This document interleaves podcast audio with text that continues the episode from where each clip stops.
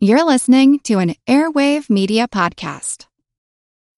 When you need mealtime inspiration, it's worth shopping Kroger, where you'll find over 30,000 mouthwatering choices that excite your inner foodie. And no matter what tasty choice you make, you'll enjoy our everyday low prices, plus extra ways to save, like digital coupons worth over $600 each week. You can also save up to $1 off per gallon at the pump with fuel points. More savings and more inspiring flavors make shopping Kroger worth it every time. Kroger, fresh for everyone. Fuel restrictions apply.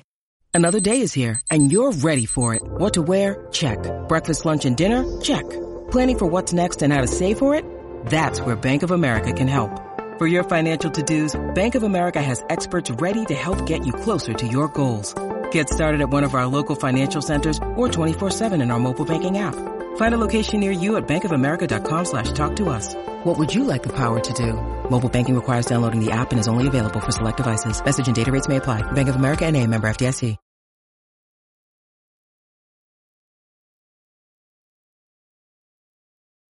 Over 7 million different animals inhabit our planet. In India, I met farmers whose crops have been literally washed away by historic flooding. In America, I've witnessed unprecedented droughts in California. In Greenland and in the Arctic, I was astonished to see that ancient glaciers are rapidly disappearing well ahead of scientific predictions. All that I have seen and learned on my journey has absolutely terrified me. So the question now is whether we will have the courage to act before it's too late. And how we answer will have a profound impact on the world that we leave behind, not just to you, but to your children and to your grandchildren. As a president, as a father, and as an American, I'm here to say we need to act.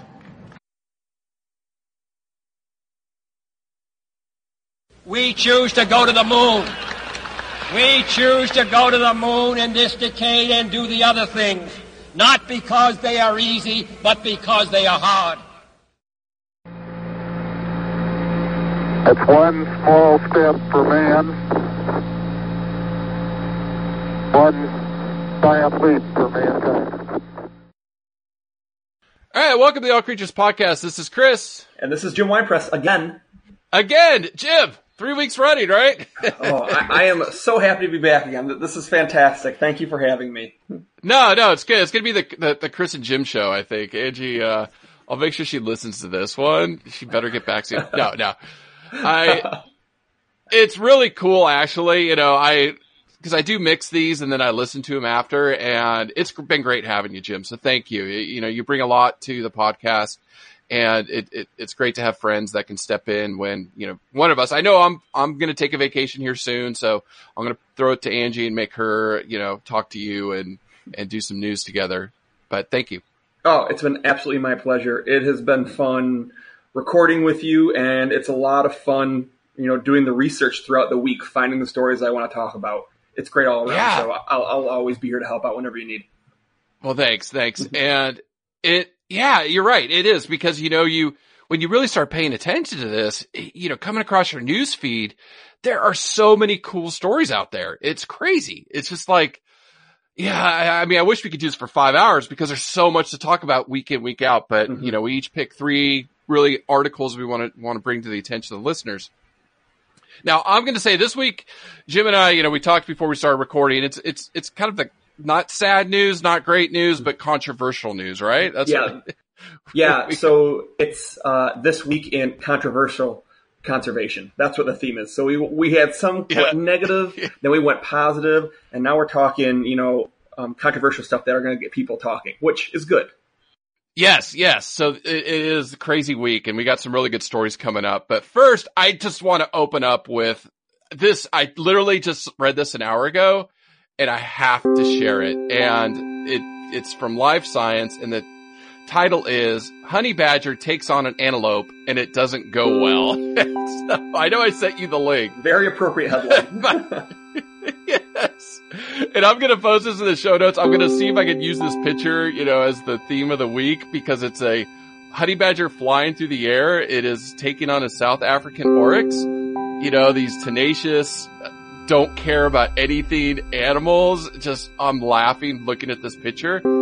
The honey badger's fine. It ran off eventually, but it just kept going after this bull oryx. And I, I kind of should have warned the bull, you know, honey badgers can tear off the testicles. So I, just... I want to know what the reasoning, you know, what was motivating that animal? Was it territory? You know, did it had offspring nearby it thought it was yeah. defending? Was it just really confident and wanted a big meal? Like what was going on in that animal's head?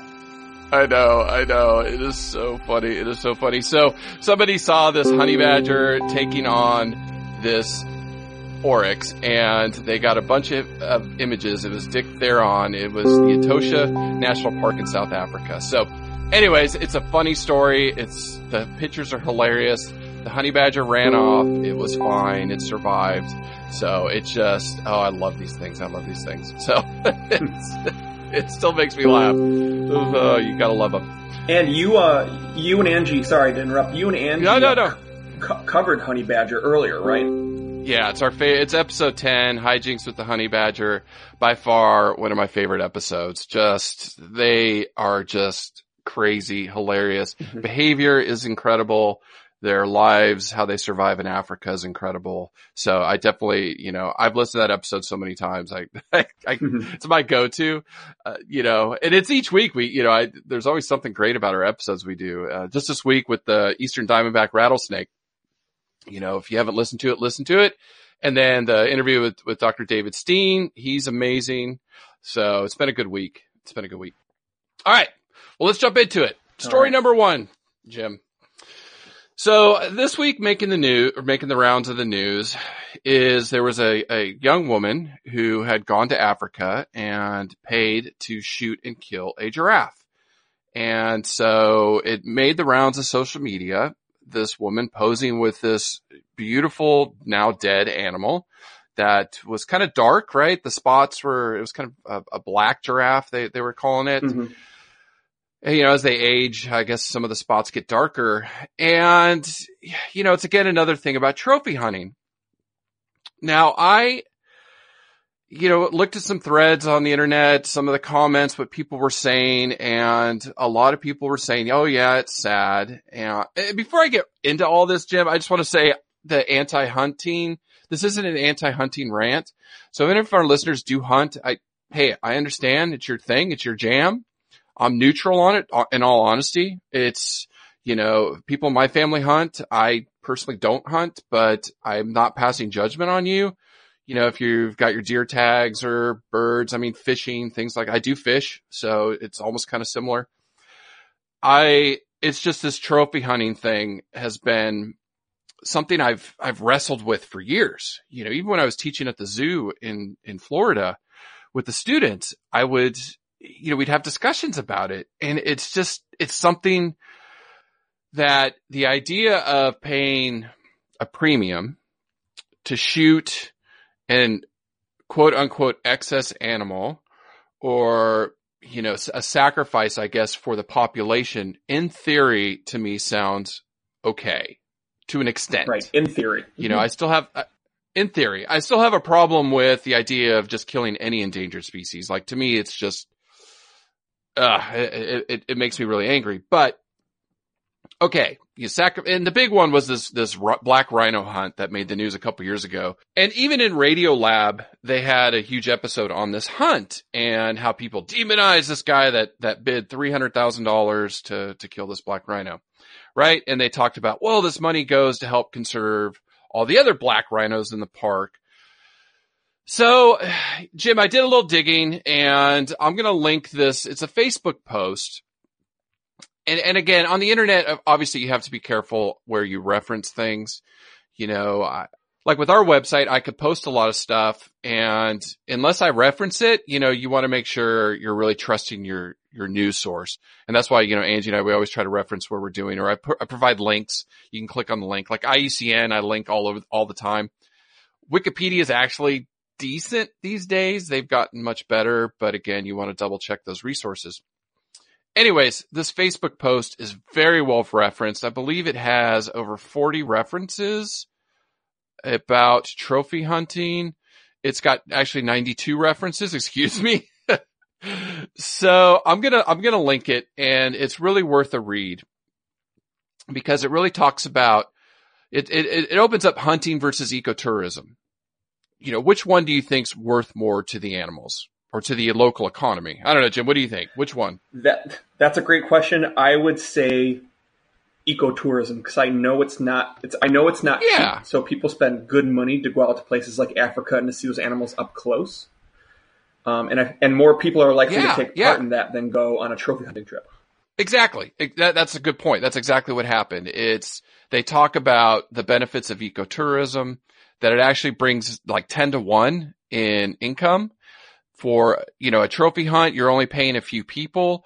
Some of that, most of that, and we're going to get into most of that money does not go back into conservation. It's not regulated, but ecotourism is a major driver of jobs and providing money to the local economy there. You know, pe- people paying to, you know, photograph these animals are paying a lot, you know, and the other thing is hunting is very seasonal. So you bring in like you talk about, okay, housing and, and staying at places and, you know, paying for food and things like that. Hunting's very, you know, a few months out of the year where ecotourism is every Mhm. day out of the year, right? So that's a, a better benefit to the, the population. Brings in a lot more money. The other thing is, you know, and, and again, like we said, controversial, but then they go in really this trophy hunting. They, they call it the pale male elite. And it's actually run by a lot of rich white Africans, you know, maybe even some Europeans and Americans. It's not the locals there that are right. running these hunting trips, right? It's this, you know, this South African man that, that's been doing this for years. He's, he's the one making the money. It's not going into really the local economy like, like that. A lot of hunting groups are promoting this. Then they're promoting this myth that a lot of this money is going to conservation when it's not. The bottom line is, and, and to wrap this up, because again, I could spend, like I say with a lot of this stuff, but I could spend an hour, um, going into it is go back and listen to Allison Benson's interview about rhino relocation. And I asked her her opinion about that. She was there, boots on the ground. She provides amazing insight. This is a woman that lived with her by herself with rhinos at months on a time, dedicated her life to these animals, her life to these animals, you know, a lot of blood, sweat and tears.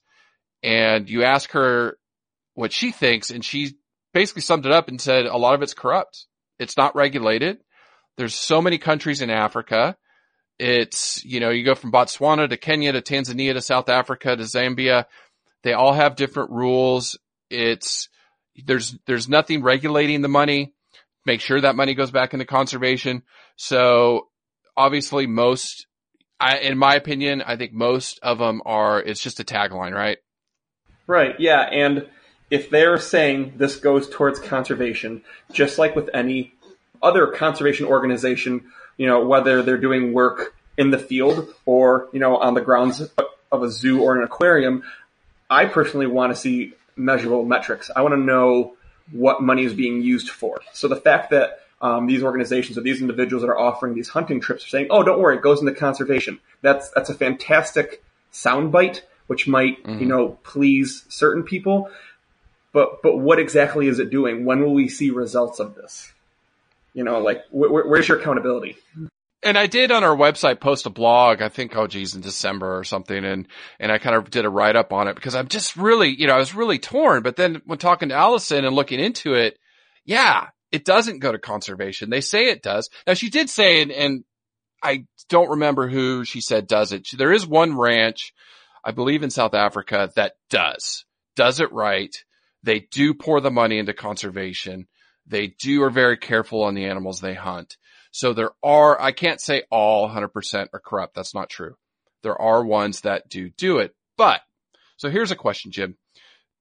As scientists, from a scientist perspective, we don't know the impacts. And one of the, the points this article makes is, let's go say, you know, the hunter doesn't want to kill a male lion that's old and scraggly and ribby, you know, dying thin. They're not going to shoot that one, right? They're going to go for the most impressive one that they can find.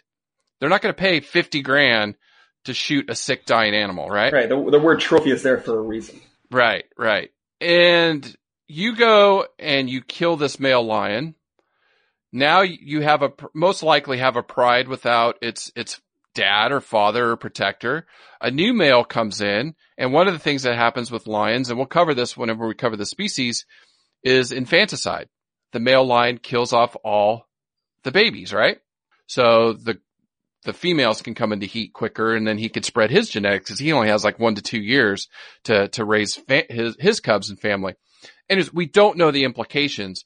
There, there are noticing just in Tanzania, for example, that the tusks of elephants are, elephants are either becoming, or either not growing tusks because the impressive ones have been killed. So those genes are out of the gene pool or male lions are having less and less magnificent manes because the ones with magnificent manes are the ones that are being killed. So we're seeing genetic impacts, but we don't know long-term impacts on the health of these animals and their populations. So there's so many questions with trophy hunting. And my bottom line is I, my personal opinion is we should never hunt an endangered species, period. They should be banned. You know, that's what CITES is for. And to spread this myth that killing these animals is promoting conservation is bunk. I want the proof, like you said, proof in the pudding, you know, show us where that money's going, show us that animals are, and the population really is benefiting. So that's my bottom line. It just, it, it was really irritating this week to see, you know, people perpetuating that myth. And I just wanted to bring it yeah, up. I think, so. I think it's, it's a great point. Yeah. If you're going to take part in a controversial activity uh, in the name of conservation, then make sure and have the science and research behind it to back it up. Uh, that, that's what I'm saying, and, that, and, that's coming from a person. Yeah, I eat meat, so I'm obviously okay with hunting. Um, I went fishing with my buddy today. I, I didn't fish. I, ju- I just sat there and, and mm-hmm. enjoyed the outdoors. But I, am with I'm with you on that. Mm-hmm. Like b- back it up, and it's just a real slippery slope of saying one thing, but reality doing another thing, and then all we have is hunting, trophy hunting. Right. Yeah, I mean, it, and you know, hunting deer, I understand that. I've eaten venison, you know, and I actually liked it. It was good. Venison sausage is delicious. And we've removed a lot of the natural predators. So culling the herd, you know, for, for deer and things like that makes sense. It's just the reality of what we live in today. My point is going and shooting really predators and this giraffe and elephants and Cape buffalo and some of these other major species just for a trophy to me is just uh anyways. Right. Yeah. Go I don't know. Go shoot pictures. don't shoot yes. shoot pictures. or, or, you know, I was thinking like, can we ch- turn it around and have them shoot like tranquilizer darts and knock the animal down? Then they can actually go up and like touch it while it's alive and take all their pictures and their selfies and things like that. You know, I don't. not not ideal, but at least the animal eventually gets up, right? Yes, yes, yes, something like that. Mm-hmm. I would support. You know, anyways. All right. So that was my major. The, the other ones are, are a little controversial, but won't take quite as long. Uh, well, you know, since you touched upon that, let's talk about something else serious going on um, in Africa in terms of death. So mm-hmm. recently, Kenya's Minister for Tourism and Wildlife announced that the country was going to fast track a law to make it to make the illegal hunting of wildlife a capital offense, and that would mean it would be punishable by the death penalty. So, okay. I mean, so I'm not here basically to say I support this or I don't support this. That just like you said, this could be a five hour long podcast about ethics right. and this and that. Um, yeah. But that's a very intense and strong stance to take on mm-hmm. protecting endangered species. And so because it is, because as you've got, you know, if you go on social media, you'll probably see a million people sharing it saying this is fantastic and a million people sharing it saying mm-hmm. this is too far. Um, so on top of this statement, it got even more dramatic when CITES, which stands for the Convention um, on International Trade in Endangered Species of Wild Fauna and Flora, and they're a respected authority on the trade of wildlife, you know, and just all around biodiversity. Mm-hmm. They retweeted mm-hmm. this announcement and paired with it the hashtag hashtag serious about wildlife crime. And so right. by doing this, um, critics have argued that this world body is endorsing Kenya's policy. They didn't just make mm-hmm. up this hashtag for this one situation. The hashtag was actually created three years ago by the United Nations Office on Drugs and Crime for the World Wildlife Day campaign. and it said it's time to get serious about wildlife crime.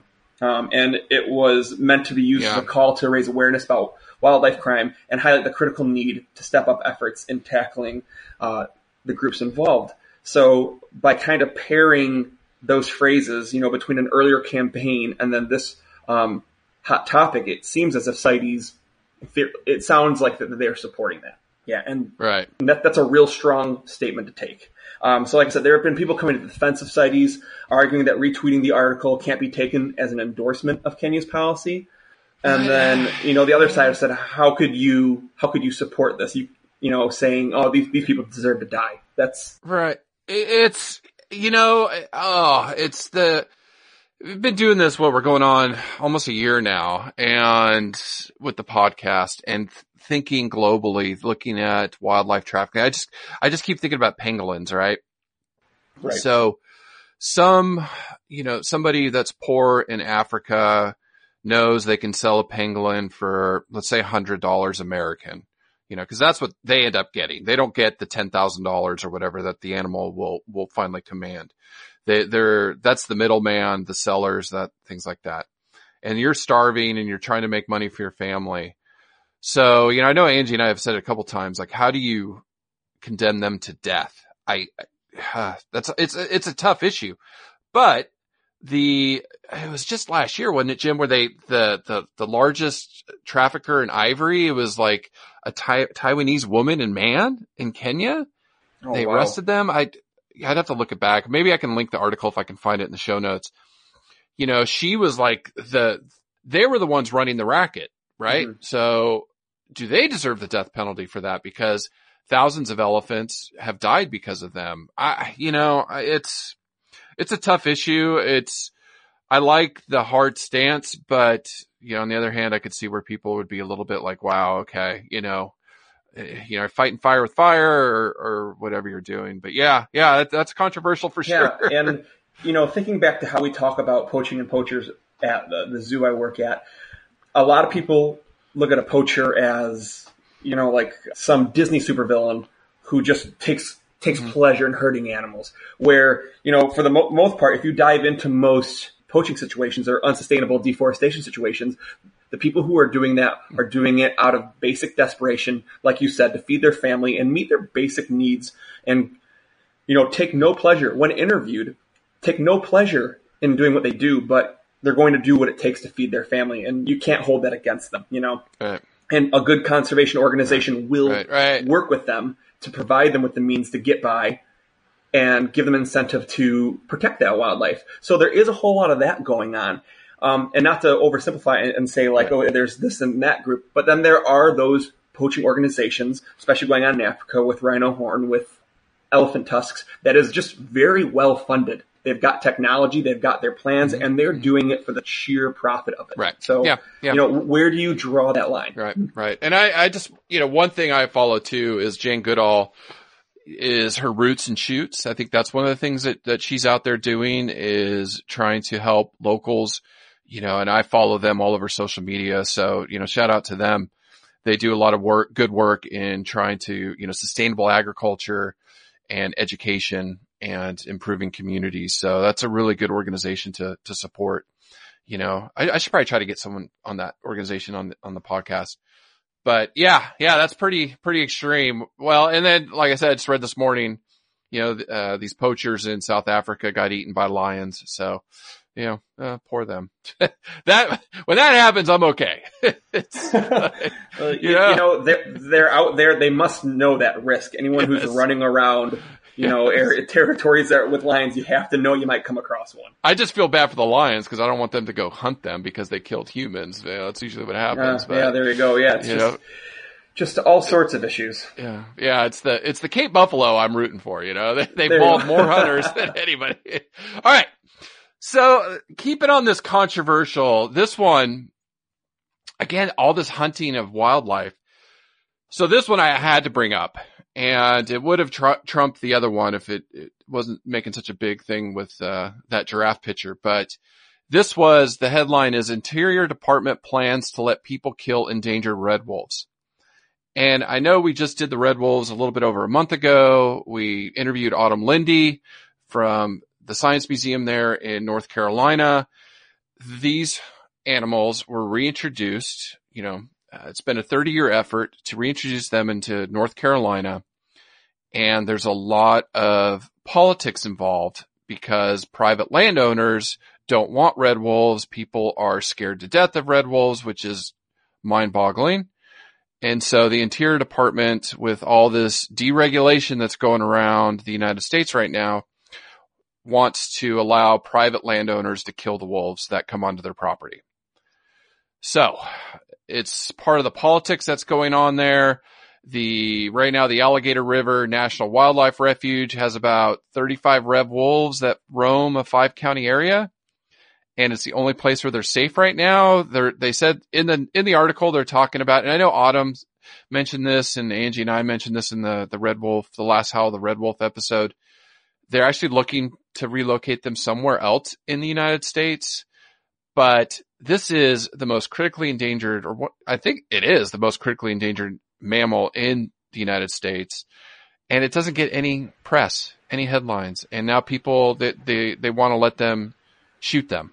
You know, which is just insane. It's insane. I'm sorry. I'm sorry. This is just you, you know when I think about you know all the animals um, that are threatened by human conflict, human behavior, and any animals you know uh, that get a bad rep. I think of sharks and I think of wolves. the, the, that species just has so many yeah, negative yeah. reputations that are so unnecessary and inaccurate.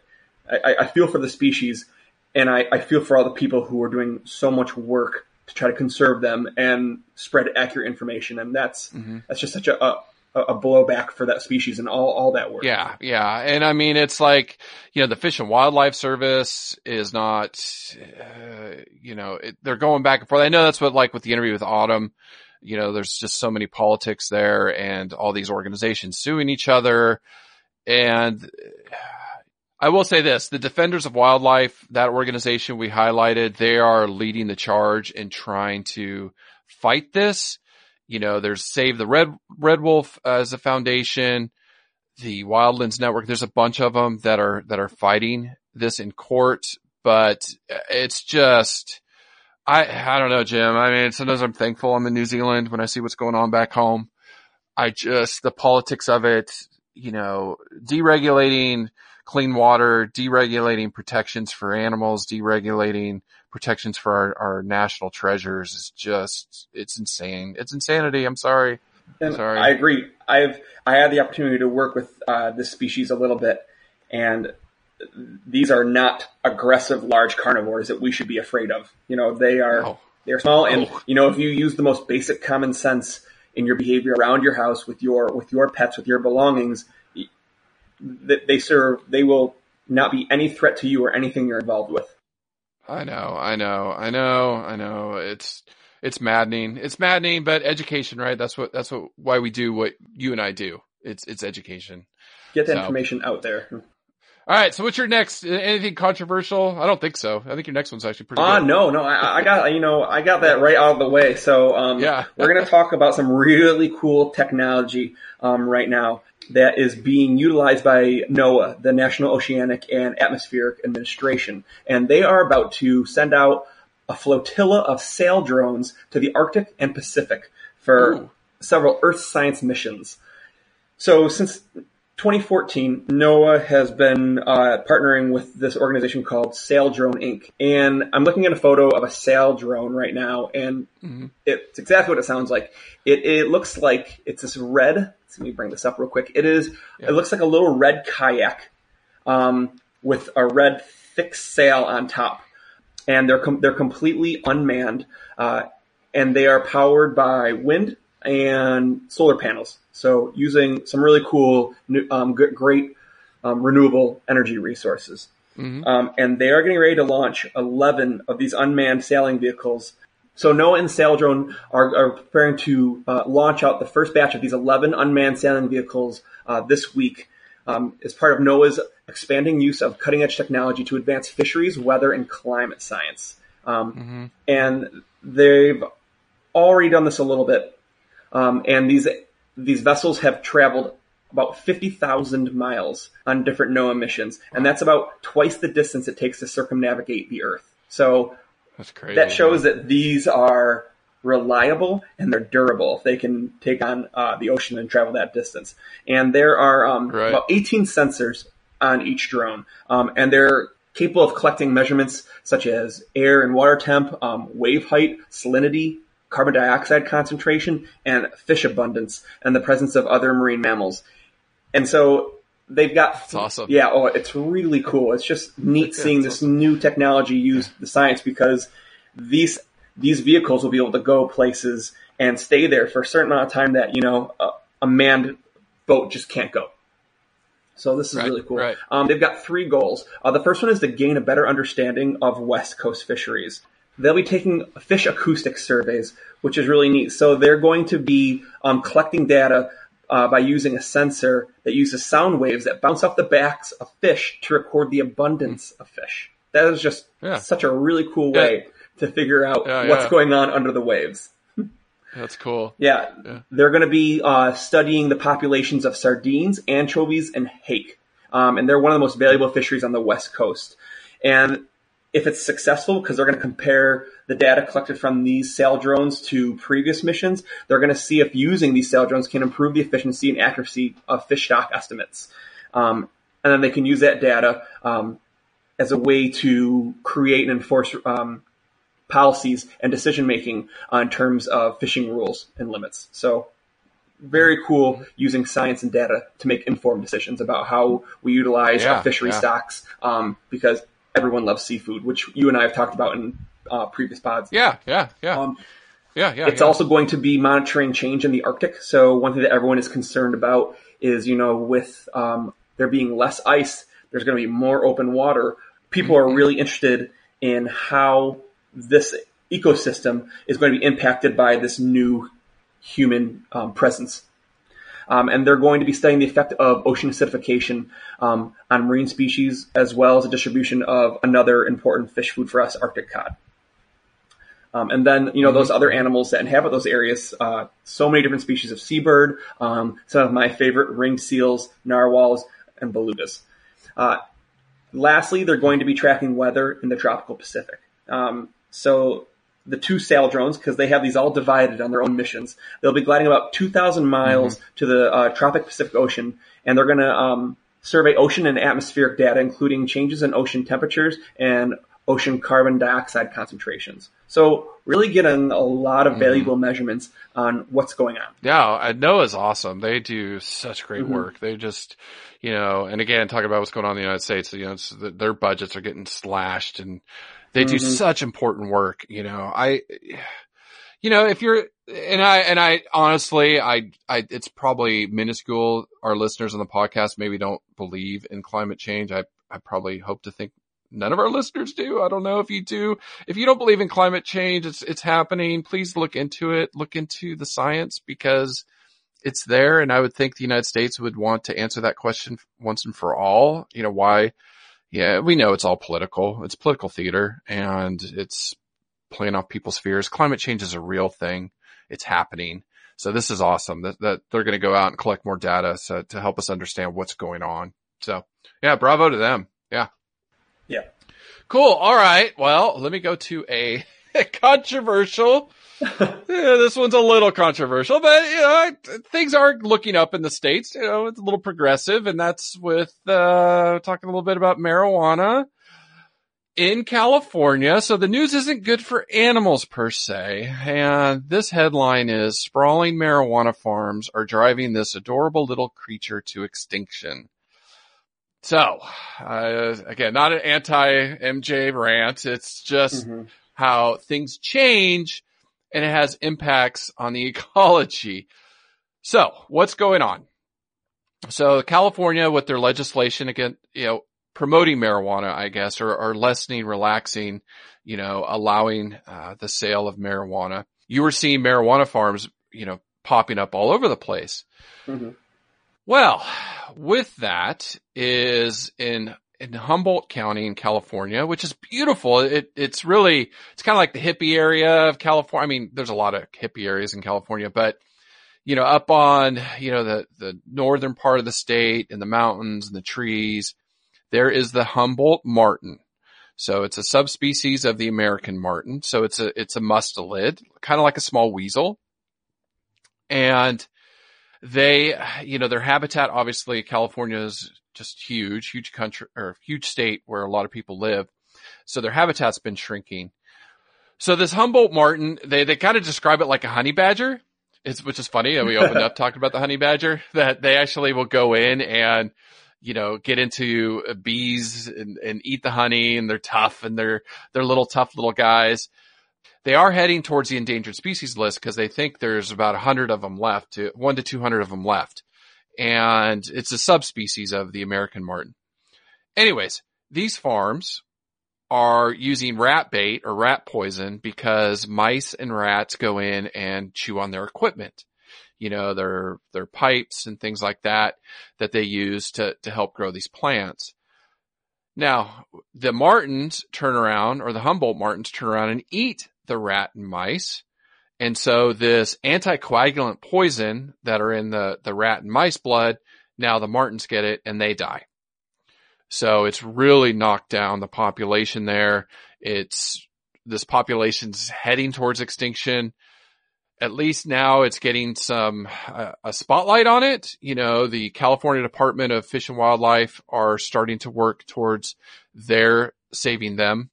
So now at least they're aware of it. So that's the good news is, you know, and I imagine cannabis growers, a lot of them, you know, probably are surprised or would be against, you know, these animals dying. So I don't know. They just, to, to me, it just seems like a lot of, like, I don't know, maybe big business is getting into it now, but it just seems like they would yeah. really care about the environment and grow their crops without killing off the wildlife. I, you know, it would be nice, but, um, you know, this, this, uh, this poor little marten. I'm going to keep my eyes on it because it's so cute. No, again, I'll, I'll link this in the show notes.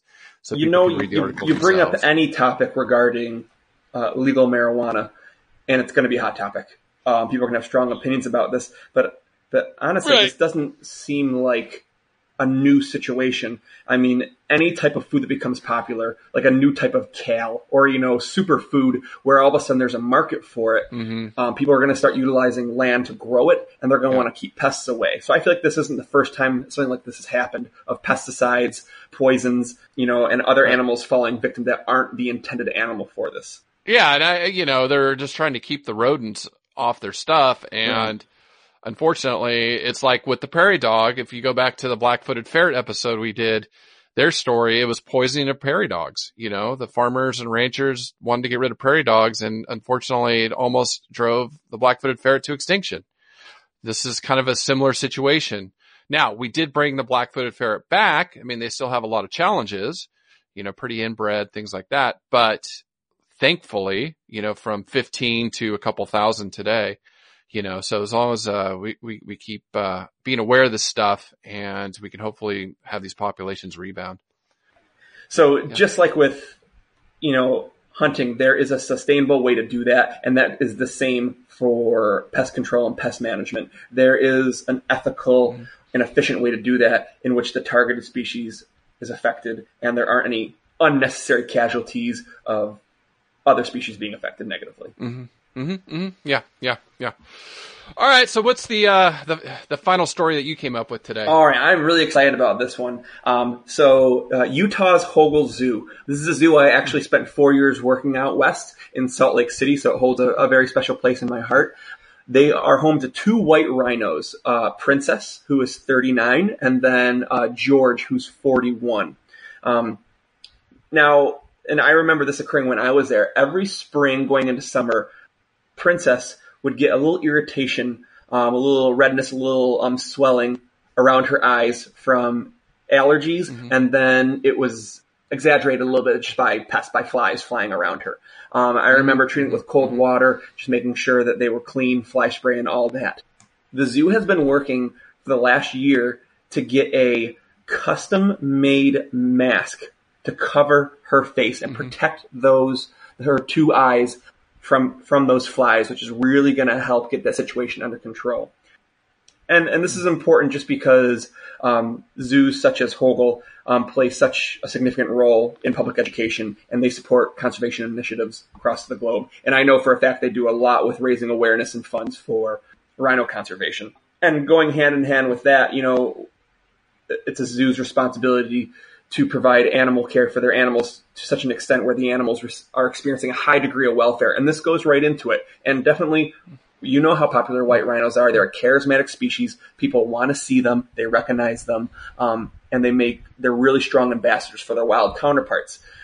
So the zoo partnered with AA Callister, which is a local business right in uh, Utah, to make this mask. And they worked as well with Horseware Ireland um, and work with a supplier in China to get the right pattern to fit this animal's face. And if you can't think mm. of, if you can't picture of how this is going to look, have you ever driven by a farm and seen those masks on those horses?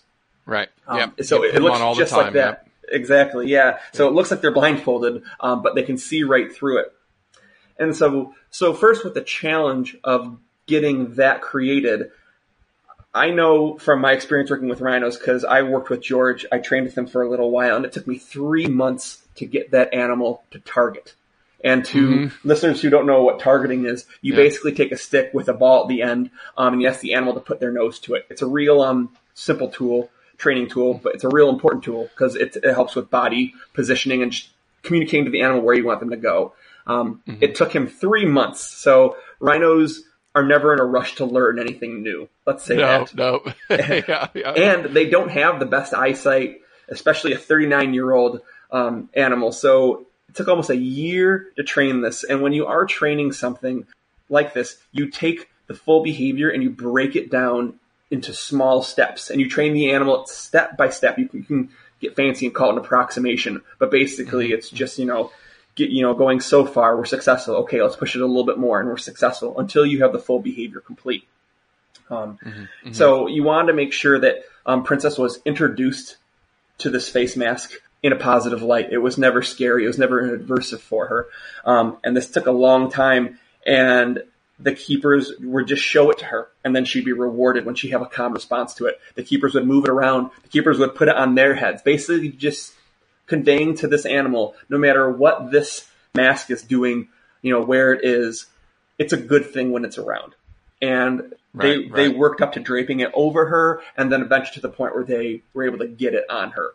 And like I said, reinforcing her the entire time saying, this is good, you know, this is completely okay, making it a positive part um, of her life. And while they were successful at this, they also had to desensitize George to it as well because seeing Princess in this face mask would yeah. be a big adjustment for him. So the training went for him as well, just yes, to be comfortable yes. with it.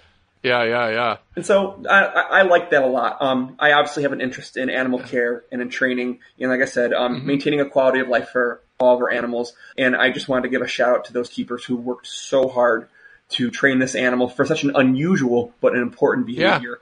Yeah. And, and great job. Yeah, yeah, no, I mean, I, it, I could just understanding just how to train a horse. You know, it, it, it takes a long time to desensitize them. And these are animals that for thousands of years have been chosen for their calm demeanor. So you take a wild rhino and say, Hey, I'm going to put this on your face. They're right. like, Oh, no, you're not. Especially a, a, rhino. All right, Jim. So my species of the week, this one was really cool that came across and it's called a she, and, and, and it kind of goes with the, the week this week we had with snakes they found in India this shield tail snake. And this thing is really cool. So a new species of shield, shield tail snake was described and it is named Uropeltis buth, uh, Uropeltis bhupathyi. And it's actually, you know, it's really interesting. The, the student that found it, the, I think it's a graduate student, he named it after his late professor who passed away a few years ago in an accident. So they discovered this shield snake and I just, you know, again, like I talked about this week in snakes, there's 3,600 species of snake. This one is really unique looking. So again, I will post the photo on the show notes, but the shield uh, or what it makes it look like is this special ring of scales around its tail it's just bizarre. It's really cool looking animal. It's really unique. So this student has described a new species of shield snake And again, you know, it, it's cool. Good discovery this week. Very cool. Um, now the species I'm going to talk about, said, the, the one that you described, that snake is impressive for how it looks. Now the one I'm going to talk about, the Swire's snailfish, I'm going to be honest, it's not yeah. that impressive looking. Um, it, it's actually been described as a small tadpole-like fish measuring a little over four inches. Yeah. So physically, you know, we're all beautiful on the inside, but on the outside, yeah, yeah, this fish isn't too noteworthy, but its physiology and where they found it is what makes it so incredible. Um, because this animal mm-hmm, mm-hmm. was located um, between depths of 22,000 and 26,000 feet um, in the Western Pacific mm-hmm. Mariana Trench. And it's the fact that this animal can survive uh, that far down. It, it, just blows my mind. I personally, I love reading about those, those deep sea ecosystems and how those animals and those mm-hmm. ecosystems thrive. I mean, the, the, little kid in me absolutely loves that. I just think that's the craziest thing. Their scientific name is Pseudoliparis swirei. And the only reason I can say that to all our listeners is because Chris talked me through it before we started recording. So I'm not even going to, it's I'm not, not even going to pretend as if I just sounded that out and got it right. So thank you, Chris. quiet, quiet, quiet. Uh, it was named in honor of one of the officers of the HMS Challenger mission that discovered the Mariana Trench in 1875, which I think is pretty cool. And uh, this the research that led to this discovery is through the Smithsonian Institution and the United States National Museum of Natural History.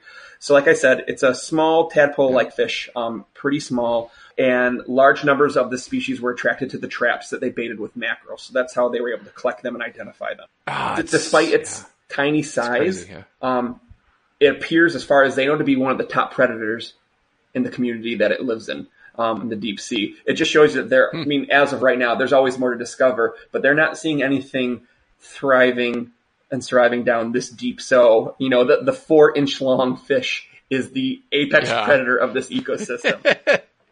yeah. Um, no, it's just, yeah, you think about the, it's, uh, just that life finds a way, oh, right? Yeah. You know, there we go, Jurassic Park mm-hmm. again.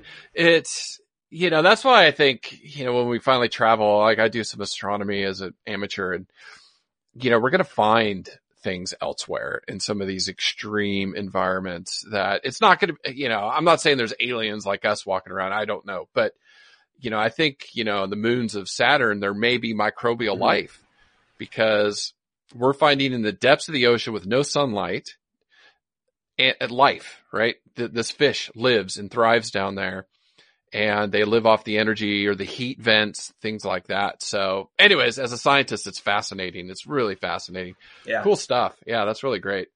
All right, Jim. Well, it was a interesting week. Not, not too sad, not too happy, but it's a, it's, a lot to talk about. Yeah. We, we hope our listeners have a lot of research to do. Um, come, yeah. come to your own opinions and perspectives on things. Just happy to get that information out. Yeah. There. Yeah, and you know, share on Facebook, you know, message us, let us know, you know, if if you have different opinions about, you know, let me know. Like if if cons- if hunting and conservation, if there really is money going to the animals and it's really benefiting, I want that data so I can spread the knowledge. That's all, you know, as as much as I try not to let my personal opinions get into the show, I at least deal in facts, mm-hmm. right? So, you know, I deal in, in data and information hopefully, you know, that's why we keep bringing this stuff. And, you know, thank you, Jim, again. Another great episode. You know, definitely going to have you back again as soon as we can. Fantastic. No, it's, it's always great to contribute to this podcast. Um, if I'm not preparing to speak with you on it, I'm listening to your episodes. So really looking forward to what you guys have coming awesome. and I look forward to being on the show again. All right. Well, thanks. Take care. All right. You too.